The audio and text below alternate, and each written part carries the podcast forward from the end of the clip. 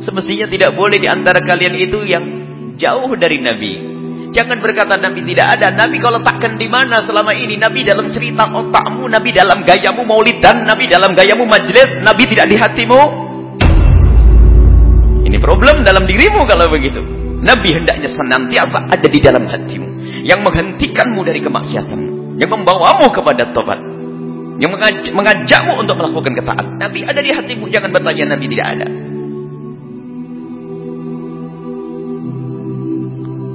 Hayati khairun lakum mati khairun lakum. Nabi sudah menyebutkan mati Nabi lebih bagus untuk kita yang sambung hati dengan Rasulullah. Hayati pun hidup Nabi adalah juga bermanfaat bagi orang yang sambung hati dengan Nabi. Biarpun lihat Nabi Muhammad tapi hatinya tidak sambung muncul Abu Jahal, Abu Lahab. Jauhkah datang kepadamu wahai Muhammad? Datang dulu kepada Rasulullah. Datanglah dengan Nabi. Kepada Nabi dengan hatimu saat ini kita berjauhan. Dan kita pun juga diperkenankan datang ke kubur Nabi. Seperti Ibnu Katsir sendiri waktu menghadirkan tafsir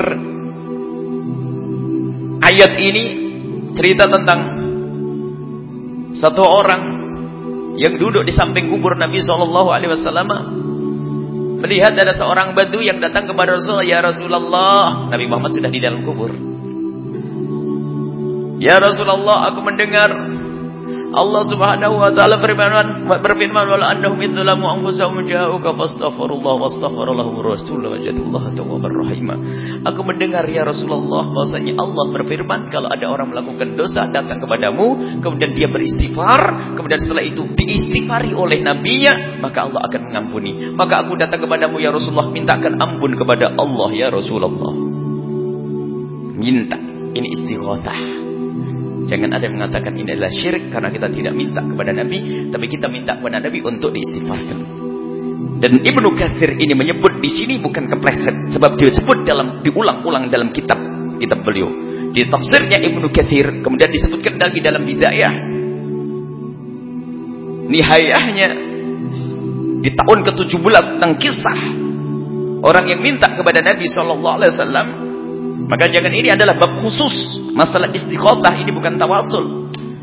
Sebab datang kepada Nabi dan Nabi SAW dikatakan sudah mati tapi ketahuilah Allah berikan kehidupan kepada Nabi adalah lain daripada yang lainnya.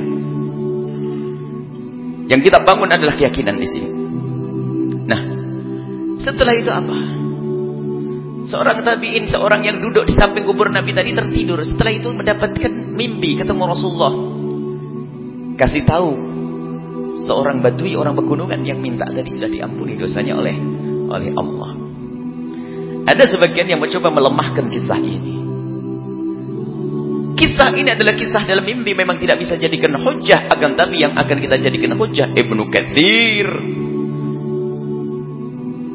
Ibnu Katsir adalah orang besar yang mendatangkan kisah ini. Apakah Ibnu Katsir adalah orang bodoh tentang kesyirikan? Kalau Ibnu Katsir adalah orang yang bodoh dengan kesyirikan, siapa yang pintar tentang kesyirikan? Ibnu Katsir, kalau memang itu hal kesyirikan, saya tidak akan dibukti tuliskan dalam bukunya.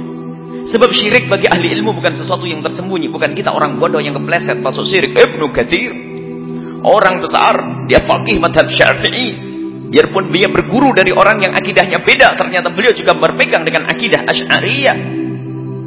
Syafi'iyah dari Syafi'i. Ibnu Katsir bukan orang bodoh tentang akidah. Orang awam iya tidak ngerti syirik, nggak ngerti ini orang awam, tapi ini jangan dianggap Ibnu Katsir orang awam. Kalau memang kisah yang disebutkan oleh Ibnu Katsir di dalam tafsirnya dan di saat Ibnu Katsir menafsiri walau annahum idzalamu tidak menyebutkan tafsir yang panjang, beliau langsung mendatangkan kisah ini. Coba dilihat di sini. Cuman hamba-hamba yang jauh hatinya dengan Rasulullah mengatakan itu adalah tetsis dimasukkan oleh orang lain. Ini adalah tidak benar dari Ibnu Katsir. Itu kan karangan lidahmu yang memang sudah harus potong dari dulu suka menfitnah para ulama. Bukan masuk babnya bab syirik karena kita tidak minta kepada Nabi pemberian salam langsung akan Nabi menjadi ya Allah minta ya Rasulullah istighfar. Dalam tahun yang ke-17 dalam kitab Hidayah bahkan mengatakan ada minta hujan ya Rasulullah istasqil ummatika fa innahum halaku dalam riwayat Mintakan hujan kepada Tuhanmu, umatmu telah hancur. kaun, kemudian mereka diberi hujan dan banyak firman. Ini mana istighatsah. Istighatsah menyeru Nabi sallallahu alaihi wasallam jangan sampai dikit-dikit mengatakan itu syirik. Sebab yang memberi tetap siapa? Allah. Siapa yang membedakan antara hidup dan matinya Rasulullah? Apakah Nabi Muhammad mulia, punya pangkat mulia, punya keagungan di saat hidup kalau meninggal hilang kemuliaannya? Syirik orang tersebut. Nabi mulia di saat hidup, Nabi mulia setelah meninggal. Nabi punya pangkat waktu hidup, Nabi punya pangkat setelah meninggal. Walau anda dalam jauh fastaghfirullah sambil beristighfar datang kepada Nabi Muhammad. Datang ke Rasulullah sambil dia istighfar untuk diri dia sendiri. Kemudian apa? Nabi Muhammad istighfar. Fastaghfirullahu Rasul. Wastaghfirullah Rasul setelah itu akan menemukan Tawwabur Rahim Allah Maha Pengampun. Jadi syarat tobat yang sesungguhnya untuk mendapatkan pertobatan dari Allah yang pertama datang kepada Rasulullah. Ini syarat yang pertama. Yang kedua, engkau harus juga minta ampun kepada Allah dengan lidahmu dan hatimu yang penuh kesadaran akan dosa-dosa itu. Setelah itu apa? Setelah itu Nabi Muhammad mendoakan kalian. Nah ini, mendoakan kita. Nabi Muhammad memohonkan ampun kepada kita. Dalam hadis sahih, turadu amalu ummati. Disodorkan amal umatku kepadaku kata Nabi sallallahu alaihi wasallam. Kalau baik hamidullah. Kalau baik aku akan sanjung Allah, puji Allah Subhanahu wa taala. Kalau jelek istighfartu li ummati, aku mohon ampun kepada umatku. Begitulah kasih sayang Nabi sampai hari ini pun tidak pernah putus. Maka sambung sambungkan diri kita kepada Nabi sallallahu alaihi wasallam. Baik, tiga. Datang kepada Nabi, datang dengan hati kita, datang dengan jasad kita. Tidak apa-apa kita bercita-cita untuk bisa ziarah kubur Nabi wasallam. Karena jasad Nabi ada di sana. Dan memang bersalam dengan Nabi jauh dan dekat sama Nabi bisa akan menjawab. Akan tapi kedekatan dengan Nabi sendiri, dengan kubur Nabi, dengan jasad Nabi ada maknanya. Kalau tidak ada maknanya, Sayyidina Abu Bakar As-Siddiq tidak pernah minta dikubur dekat dengan Rasulullah. Sayyidina Umar tidak akan minta dikubur dekat dengan Rasul sallallahu alaihi wasallam. Kami mendapat faedah dari Fadilatul Habib uh, Abdullah Baharun waktu itu lagi duduk dengan Habib Alwi Baharun dan Habib Alwi Alatas Mengingat mengingatkan dia wahai anakku. Belajar akidah tidak susah. Coba kau lihat dari kuburnya Rasulullah sallallahu alaihi wasallam. Ada Nabi Muhammad, ada Sayyidina Abu Bakar, ada Sayyidina Umar. Kita melihat dari kubur ini saja sudah belajar akidah yang luar biasa dahsyat.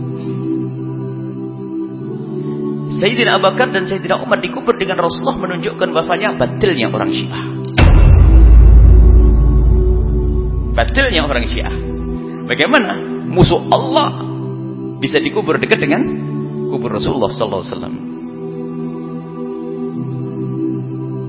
Ini menolak kaum yang mencaci maki Sayyidina Abu Bakar Sayyidina Kemudian permintaan Sayyidina Abu Bakar untuk dikubur dengan Rasulullah dan Sayyidina Umar Rasulullah menunjukkan bahasanya ada makna kedekatan. Ini menolak orang yang anti ziarah kubur Nabi sallallahu alaihi wasallam dan mengatakan dari jauh pun sama dengan kedekatan, dengan ziarah dari dekat. Ini memang betul. Ini coba kalau memang nggak ada gunanya duduk dekat kubur dekat kubur Nabi, ngapain harus saya tidak bakar minta untuk dikubur di sini? Dan begitu seterusnya.